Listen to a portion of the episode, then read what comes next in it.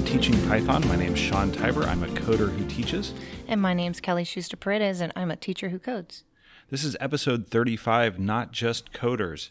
So today we're going to be talking about people who need to learn how to code who are not coders or not necessarily going to be software developers, and how do we reach them?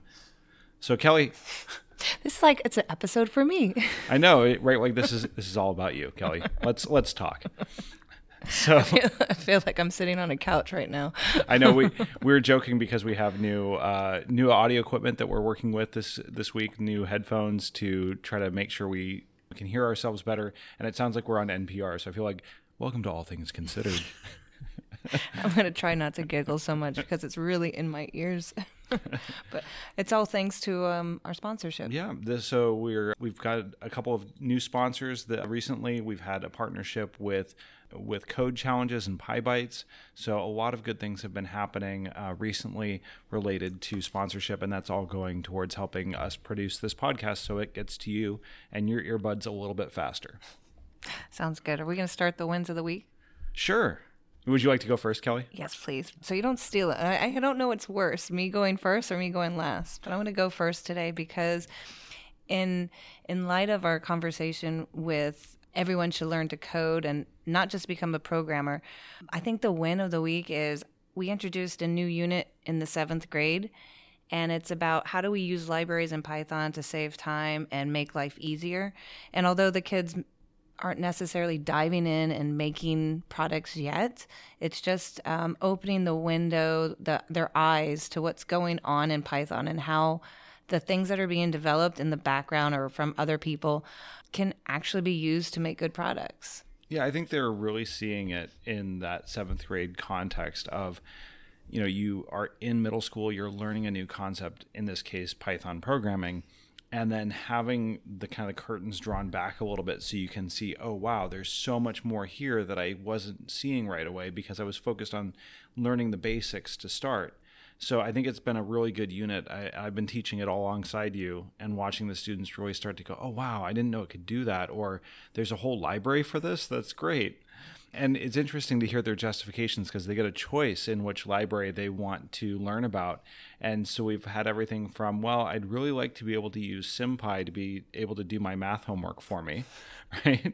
to I'm using scientific Python because, uh, or SciPy because it sounds really interesting to be able to use Python with science, which they're right, it is.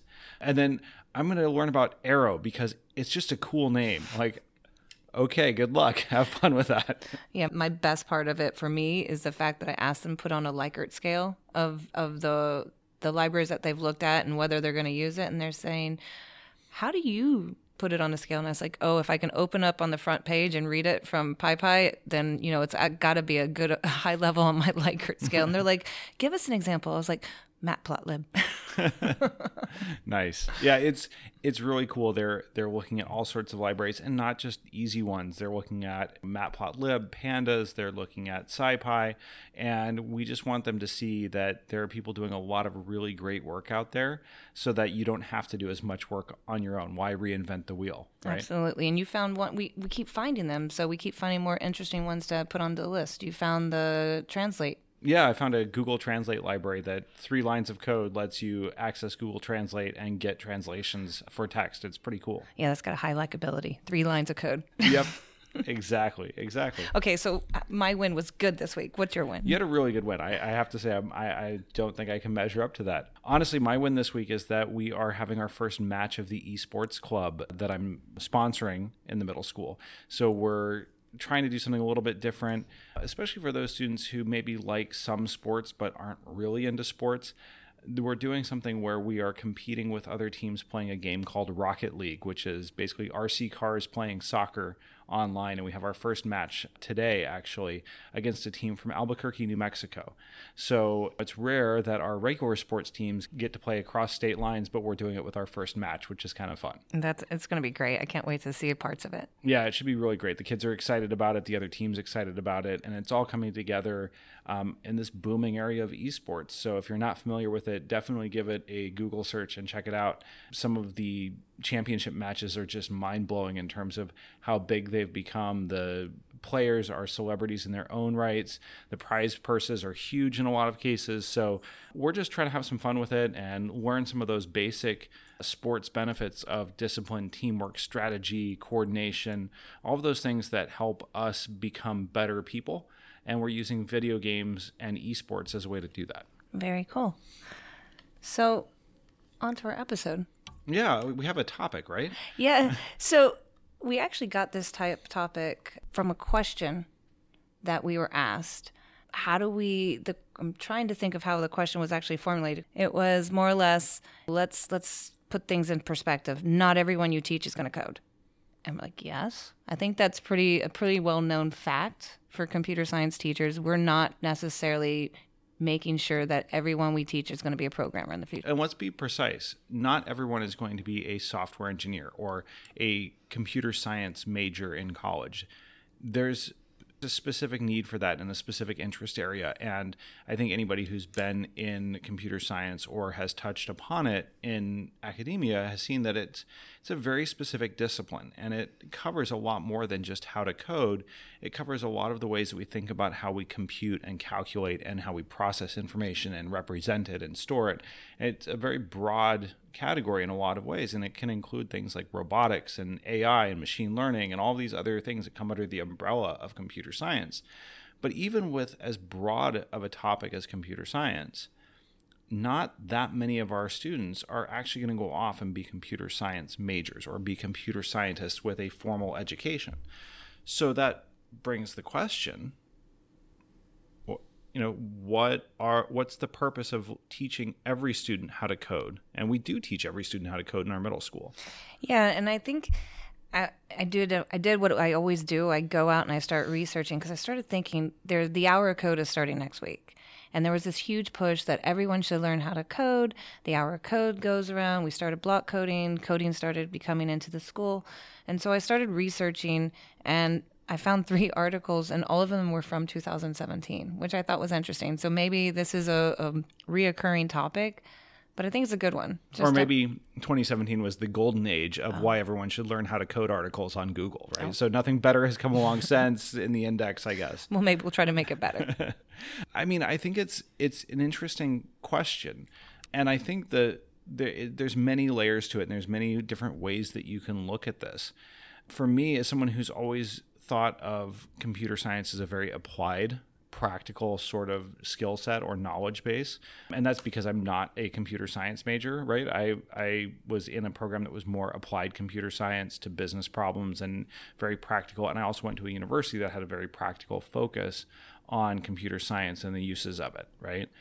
So for me, I always think of computer science as being very practical. So, one view that we can take, or the first view, is that it lets us solve problems in a faster, easier, more efficient way. So it makes things easier for you if you know how to program.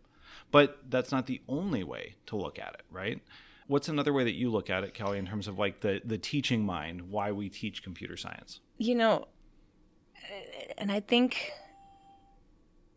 I think as I start going into coding more, I've I really have noticed a difference in the way of my thinking of how I approach problems, how I, I start looking at how to abstract the details and start to, to group things. So for me, it's this way of, of having some sort of structure in my life for solving problems. How do I tackle that?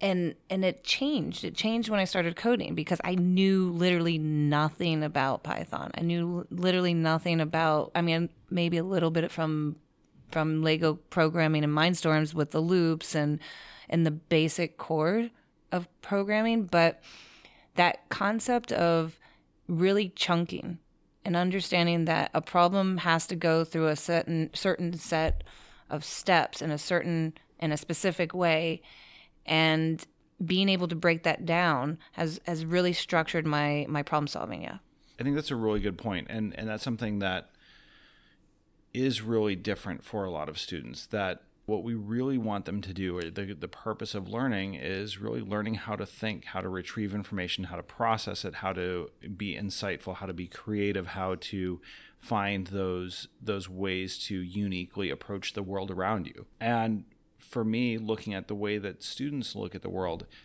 and I think many adults too, we get ingrained in our approach and our viewpoint, our perspective on how we think about things. And so many problems become impossible because they're just too big, right? Or no one's ever solved that before, so we can't solve it now.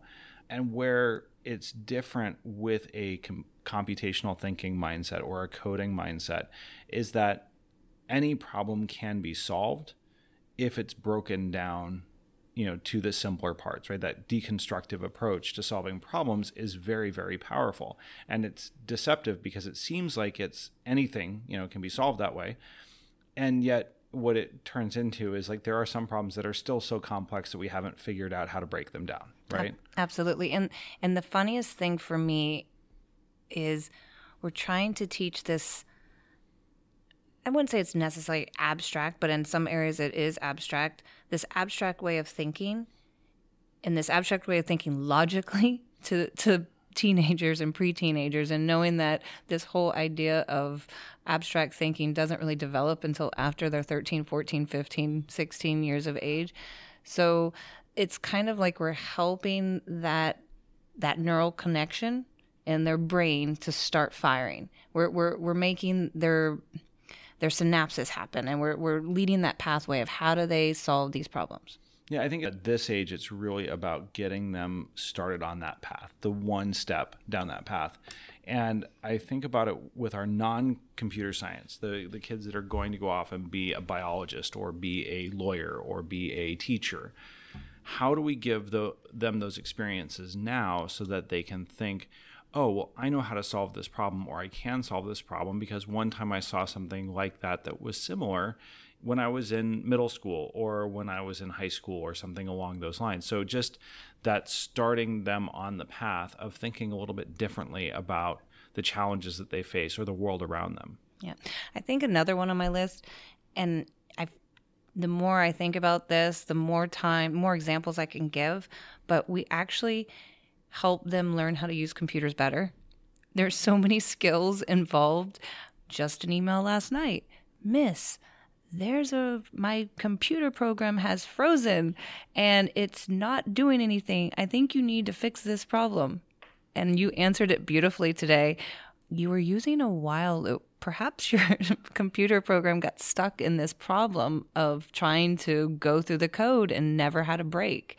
And the girl's eyes lit up and she was like, "Oh." right. right. Well, it, it helps you understand how machines calculate for us, how they compute, how they think through problems, right? It and it's a really important skill to have that at least the the smallest of insights into how a computer's working behind the scenes or some of the exposures to computing concepts because it gives you a framework in which to understand how the you know computers that surround us on a daily basis actually function and know you know maybe you'll be able to solve some of your own problems or get yourself unstuck when problems arise from the computers that you're trying to use. Absolutely. I also I remember this other conversation I had with the student about algorithms and we were talking AI and it these light bulb moments that don't really get to happen unless you are in a place where you're constantly using a computer and you're talking about concepts with the computer.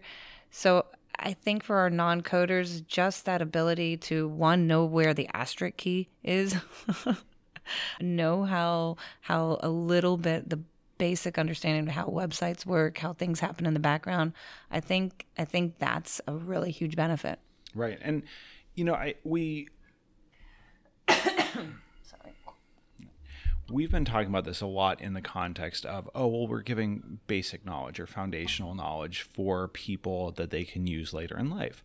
But the reality is too is that you know how many data scientists are out there now that are not traditionally trained programmers but they still use python code on a regular basis as a core part of their job right or researchers who are trying to analyze a ton of data and so or scientists or doctors or lawyers who have to parse through a ton of information related to case law or case history or any of those things. How many people are going to be using a tremendous amount of code in their careers or who are already using a tremendous amount of code but maybe don't don't have that classic computer science education. So we're still starting them on the path and whether that path is five more steps down the line or 500 or 5000 towards their you know sophisticated coding or the role that coding and programming plays in their lives this is something that they have to start at some point and if the earlier we can start them the sooner they can find out if this is something that they're good at and they can estimate the length of their journey that it takes them on absolutely another point about non programmers non future coders is i think it it opens the door to looking at math and science differently. I, I notice a lot of times we bring in um, data online. We we show them when we collect weather that we can actually go and scrape weather reports or information online, or we can collect data and part and put it into um, graph and really analyze it. And we can do math, and we can do simple math, and having them work through those math problems and tell a computer how to calculate that math problem really gives a new light into what they're learning. Well, I think it's it's more than just the different framework or the new new way of viewing uh, math through this lens of computer science. When you apply a computer to a lot of these math and science problems, it unlocks capabilities that you just otherwise wouldn't have. You wouldn't be able to solve, you know, 10,000 equations with a paper and pencil in a reasonable amount of time unless you're some sort of genius savant, right? But you 10,000 equations on a computer can be done in a fraction of a second, right? Setting up the problem or setting up the algorithm in computer science or on a computer is the effort. The actual execution is something that you can you know use to better understand science or better understand math. How could you look at you know, or you know, you could look at here's the weather for the last week, here's the temperatures that we measured every day for seven days, and have a basic understanding of, of what's happening. But what happens when we say, now here's 10,000 weather records, right? Or here's 100,000. Here's every weather measurement that's been taken at this weather station since it w- first began, you know, 130 years ago, and it's every daily measurement that's been taken go do something with that. What does that look like when you can start to look at the science of weather over time when you're not encumbered by the mechanics of doing the calculations, when you can use the computer as the tool that does the calculations for you? And it's funny, it, it takes me to the point my son in lower school is learning how to speak out, to talk out the math problems, to explain why he's doing something. And that whole point of the mathematical computation that you were just saying, if the kids could just copy 3x plus 2 and put it into a computer, it would still produce what they produce in the classroom. But it's funny when you have to tell a kid, well, what is 3x? What does that really look like? What is that really happening? Uh, what's really happening with that 3x? They kind of look at you like you're weird. You know, they don't really get that fact that it's three times a variable. And when you start to talk that way in the in the computer world, and you're telling them that that has to go into the computer that way, you're you're developing this understanding in math that sometimes I think we neglect in the math classrooms. Yeah, I think it's it's challenging. I know that I didn't have a lot of that, right? It was a lot of those concepts came later when I was learning computer science, when I was learning how to code. So being able to understand that and deepen my relationship with math, even as the math itself kind of got simpler, right? Like the math that I use on a regular basis as a programmer is pretty basic stuff, but I do a lot of it, right? I'm I, and I tell that frequently to the students. I said, this is what computers are really good at. If you solve the basic problem, you can then do that as almost as many times as you want over and over and over again with different inputs, and it costs you very little to do that. So you're not spending more time to do more calculations. You spend the time setting up the problem and then letting the computer do the heavy lifting for you. Which is one of the reasons why we learn how to code because programming makes things easier for us. Right. You know, automate the boring stuff. We can't say that enough. If if if you don't really want to be a programmer, fine. If you don't really want to be a coder or do that in the field, fine. But you, I know I my life would be a lot easier if I had some more skills in order to automate more things in my life. So this this benefit that I feel we're giving the middle schoolers and this age group, they can continue to build on and really make things better and easier for them in the long run. Exactly. I think that's really going to help them think about the where they spend their time, right? And the time is the only commodity we can't make get more of, right? We can't get more time in our day, we can't get more time in our lives. And so the question is how do we use that time to the most effective you know point where we see the best benefit for ourselves and for those around us. So I think that's where programming helps us you know use that time better right and use it in a, in a smarter way and i think you know one of the things that is kind of the antithesis of that is when it gets hard right? And when things get tough when the road gets rocky on solving that problem or creating that thing that you're making or trying to just figure that one thing out how do you know what's persistence versus folly right? Like how do you know your limits and how do you expand them? And I think that's where programming and computer science can really teach you a great deal of persistence because things are not going to work the first time. They're just not going to. It's rare that I write code and I run it and everything works perfectly the first time, maybe for two or three lines of code, but certainly not for anything more than that. And I love that about you when you're teaching, you always remind them listen, I've been coding a long time. You're not seeing what I was like when I was 16 and 17 and spending hours and hours and hours trying to do something. Um, we emphasize that aspect a lot that I've been learning for a year and a half. I showed them that I'm getting frustrated. I have my calming down spray. I bang on the table sometimes when I hit hit a moment where I can't program, and Sean, and you say to the kids, "Yes, Miss Paredes is having her frustration released on the table." Right. And so that persistence, though, that ability, we want to show them that we we got that from learning how to code. Right, and and the persistence, really, the payoff from that is that you know when things are tough, or that when you haven't solved a problem, that the yet word belongs in there, right? Like I haven't solved this problem yet I haven't figured this out yet. Or I'm going to figure this out. It's just a matter of working through the problem. So it's that confidence that comes from, you know, time spent and and the effort that earns you the ability to say, I know I'm going to get this. I know I'm going to figure it out. And you know, it's, it's funny. I was talking with uh, Julian Sequeira from PyBites about this, and he was talking about this idea that we pitched i don't know uh, a couple dozen episodes ago about how when you're working on a project when you have it finished when the time that you're spending on it right is not returning that much value to you to set it down right that, that there's a point where it doesn't pay to be more persistent or to invest more time into a project because you're not going to get the value back from it but then to wait six months and come back when you've grown and when you've become a better programmer that you'll be able to pick it up and keep moving. Now, the relevant part of this for non coders is that that approach is not unique to coding.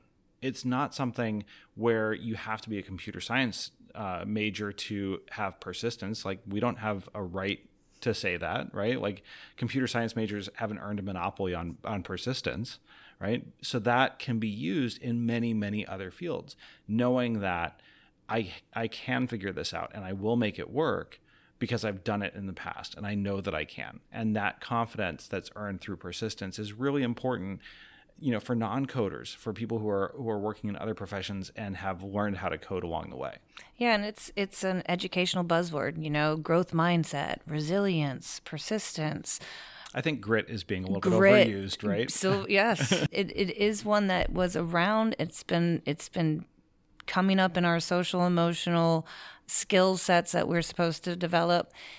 But I think that time moment when we see the kids realize that if they just stick with it, and we tell the kids that aren't really getting coding, we say, listen, it's not that the kids around you are smarter. It's not that the kids around you are better at coding. It's because they've put in a little bit more time and they've given a have a little bit more persistence at trying to solve the problem than you have. So or or simply that at this stage it's a little bit easier for them, mm-hmm. right? Like this part of learning how to code is easier and you may pull ahead of them later when it's easier for you, right? And I remind students that, especially, I, I, had one student who came up to me and said, You know, I'm a little bit slower than the other students when it comes to reading. Like, it's a diagnosed thing. I'm not just saying that, you know, like I am slower when it comes to reading. And I said to this student, But I don't care how fast you get there.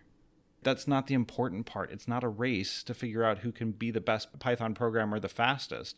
It's really about who's going to learn it and learn it well and you start using that. So I said, use your difference as your strength, which means that if it takes you a little bit longer, it probably means that you're going to read it slower, which means you're probably going to read it better and you're going to understand it deeper. So use that as your strength so that you can be that superstar programmer, even if it takes you a little bit longer to get there. Who cares? No one's measuring how long it takes. Yeah. And I forgot to add one to the list, and you made me remember you know, I always say it in class and we say it a lot. The secret to life is, well, I say it. The secret to life is reading. So, programming, if you're not going to be a coder, at least you're going to learn how to read and read slowly. Right. So, that triggered a, a thought for me. We constantly tell the students, you have to slow down. You have to read the problem for what it what it's telling you. Look for all the details. And I think that skill is something that we actually overlooked on the list and we're putting it on there.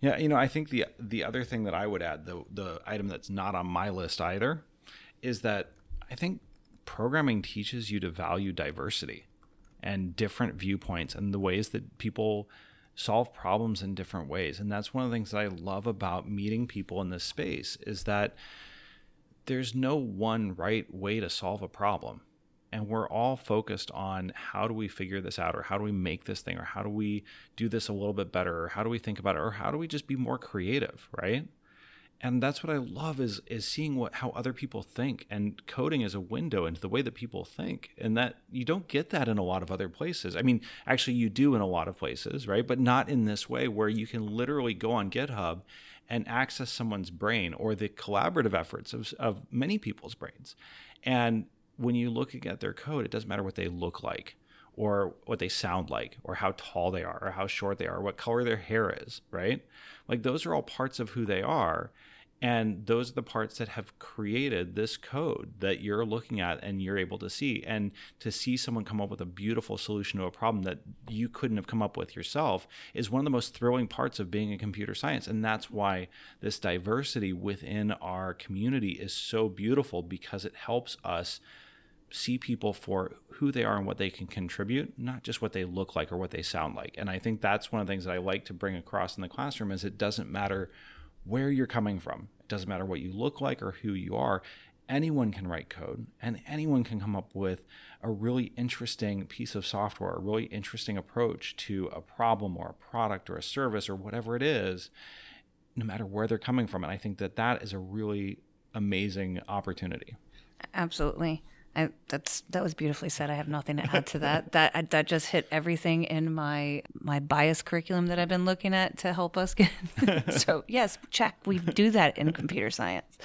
I think another point is when we're coding, when we're showing them things, or when you're showing them things that they've done, we we open the doors to allow them to understand their world what's going on behind the scenes of everything and start to look at their phones differently, look at the TV differently, look at Alexa differently, and say, wow, that's actually someone's done that. Someone's someone's made that. Someone's coded that. Someone's written the program and spent the hours and I'm just writing a rock paper scissors activity and that took me forever. What did it take that person to do to develop what we have now. Probably a lot of banging their head against a the table. Of, and yes, and a lot of calming spray.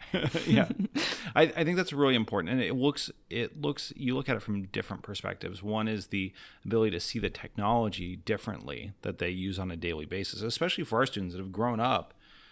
You know, using an iPad from birth, basically, right, or using technology from very early ages they see this differently now for having taken a computer science course.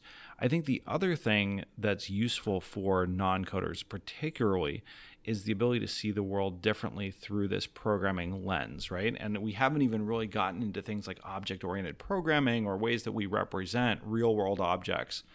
But one of the things that I really like is when we start talking about functions and how to package up content, you know, or package up repeated functions, repeated actions, instructions, you know, so that they can be more modular and reusable. And we start making those analogies to the lives that, that they lead, that they lead, the, the middle schoolers, like brushing your teeth in the morning is a function, right?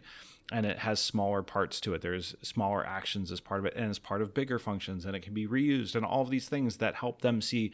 Oh wait, the world around me could be viewed through a very different lens than the one I currently employ. And for the kids who start to see that, it changes a lot of other ways that they see the world also and they start to see not just here are all the things that I do or here's the way that the world is, but they start to see the way the world could be. And that to me is really interesting because they start to see problems that can be solved. They start to see ways that they can take action locally in the world around them to understand their world a little a little bit better, to make their world a little bit better, to relate to people a little bit better when they start to see that this is something that they can actually have an impact on. Yeah, it was really cool. We just had um, an assembly and what the the speaker asked the kids to here's an open mic. Why don't you pitch your elevator pitch and and for some possible products that you think would be beneficial to the world. And some of the the solutions I'm not so sure. Maybe they would have been there without the the computer science background, but I think we have a lot more kids talking about sensors and and things that they can do in order to modify or benefit their lifestyle and really using that that problem that's problem solving tactic and digging into those solutions, those things that they know if they create will make their place in this world better. Right. It's it's a very local view of what's going on and I I mean that as the highest compliment, right?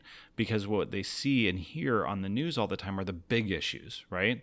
Here's the climate change or here's politics or here's international relations or terrorism or whatever and these big huge problems that that they really don't feel relate to them, you know, in many cases, are replaced by problems that they can actually solve and that they can do something about. And that is a really great way to start seeing the world around you rather than being this world that you can't change and you can't improve upon to being here's a bunch of things that I can do something about. Absolutely. Okay, so that gives us. I mean, I, I think I've lost count of all the different reasons here. I think now. we were just making this up as yeah. we go. No, I was kidding. but I think these, but these reasons are broadly applicable, and that's the, one of the things that we really like about this. When we talk to parents, when we talk to other educators, when we talk to administrators, or when we speak, we explain that the the important lessons that we're teaching are not necessarily the Python syntax, the Python language, the way that you implement a lambda function in Python, for example. He's just a big nerd with the you know dressed up as a teddy bear. I just I, I love all of these these technical aspects of Python, but but really the big lessons that we're teaching are about persistence. They're about being able to view the world differently. It's about how to think through problems, how to have the confidence to pick yourself back up and try something new when you fall down or when it doesn't work. How do you handle that? How do you fix it? So these bigger lessons, I think, are more way more applicable across areas like, you know, engineering, computer science, math, right? Like you see those heavily there but then when you start to apply them to other areas, it's like, wow, wait a minute, this totally works for art, for music, for dance, for sports, for for English, for social studies, for history. All of these areas are really places where you can apply a lot of these same lessons as well. Yeah, and and lastly, I have to say that we've got something special teaching computer science. I think not Sean and I, but all computer science teachers, if you take that moment to really dig into the social emotional learning and even the computational thinking skills that are involved in computer science, you get to see the students that many other teachers do not get to see. Because sometimes they're stuck on a content and a way of doing things where if you engage in unknown pro you know unknown solutions or give the students things that you don't have the answers to. Like i don't know half of those libraries we were talking about today. And i said to them that's a one. I wouldn't even look at that one because it's confusing to me. And i'm able to get to know a student better. And i think at the same time that allows that child to get to know themselves better.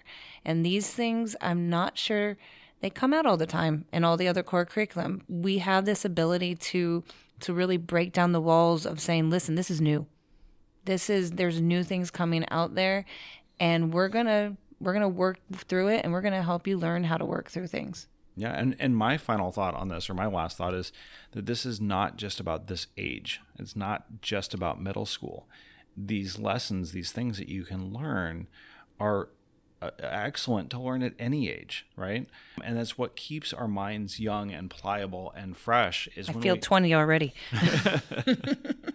you know, it, like, but in all seriousness, teaching someone who's 50, 60, 70 how to code for the first time, or, or even later, or even younger, or wherever it is, if you're in college learning how to code so that you can go off and, and do, you know, neurobiology better it's going to change the way that you view the world. It's not just a tool in your tool belt, it's potentially a new mindset or a new approach or a new way of looking at things, and vice versa. So, if you're an entrenched computer science person, right?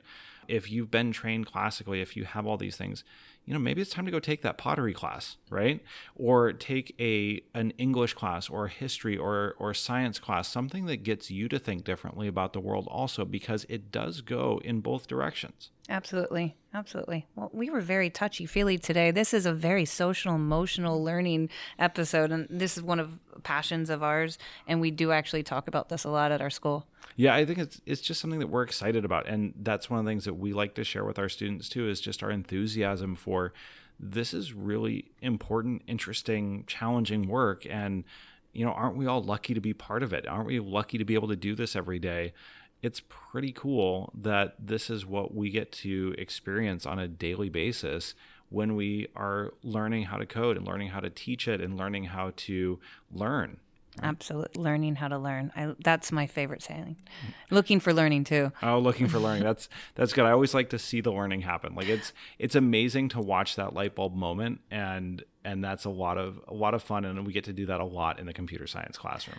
So let's wrap it up. If you have anything else to share, I mean, we were trying to think of a good solid list. There's so many other things.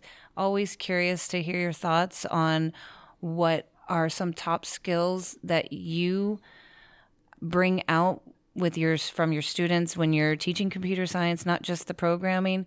Um, happy to share it with us at Teaching Python. Yeah, you know, honestly, the other one that I'd love to hear from, I'd love to hear from people who I know many of our, our listeners are not necessarily teachers or not necessarily teaching full time. But if you're a, a coder, what's a memory that you have from when you first learned how to teach that changed your perspective or changed your viewpoint about the world around you? You know, or you know in your career like how did adding coding to change the way that you approached what you you know cared about most in your professional life? Absolutely. All right. So with that we'll sign off. So for teaching python this is sean. And this is kelly. Signing off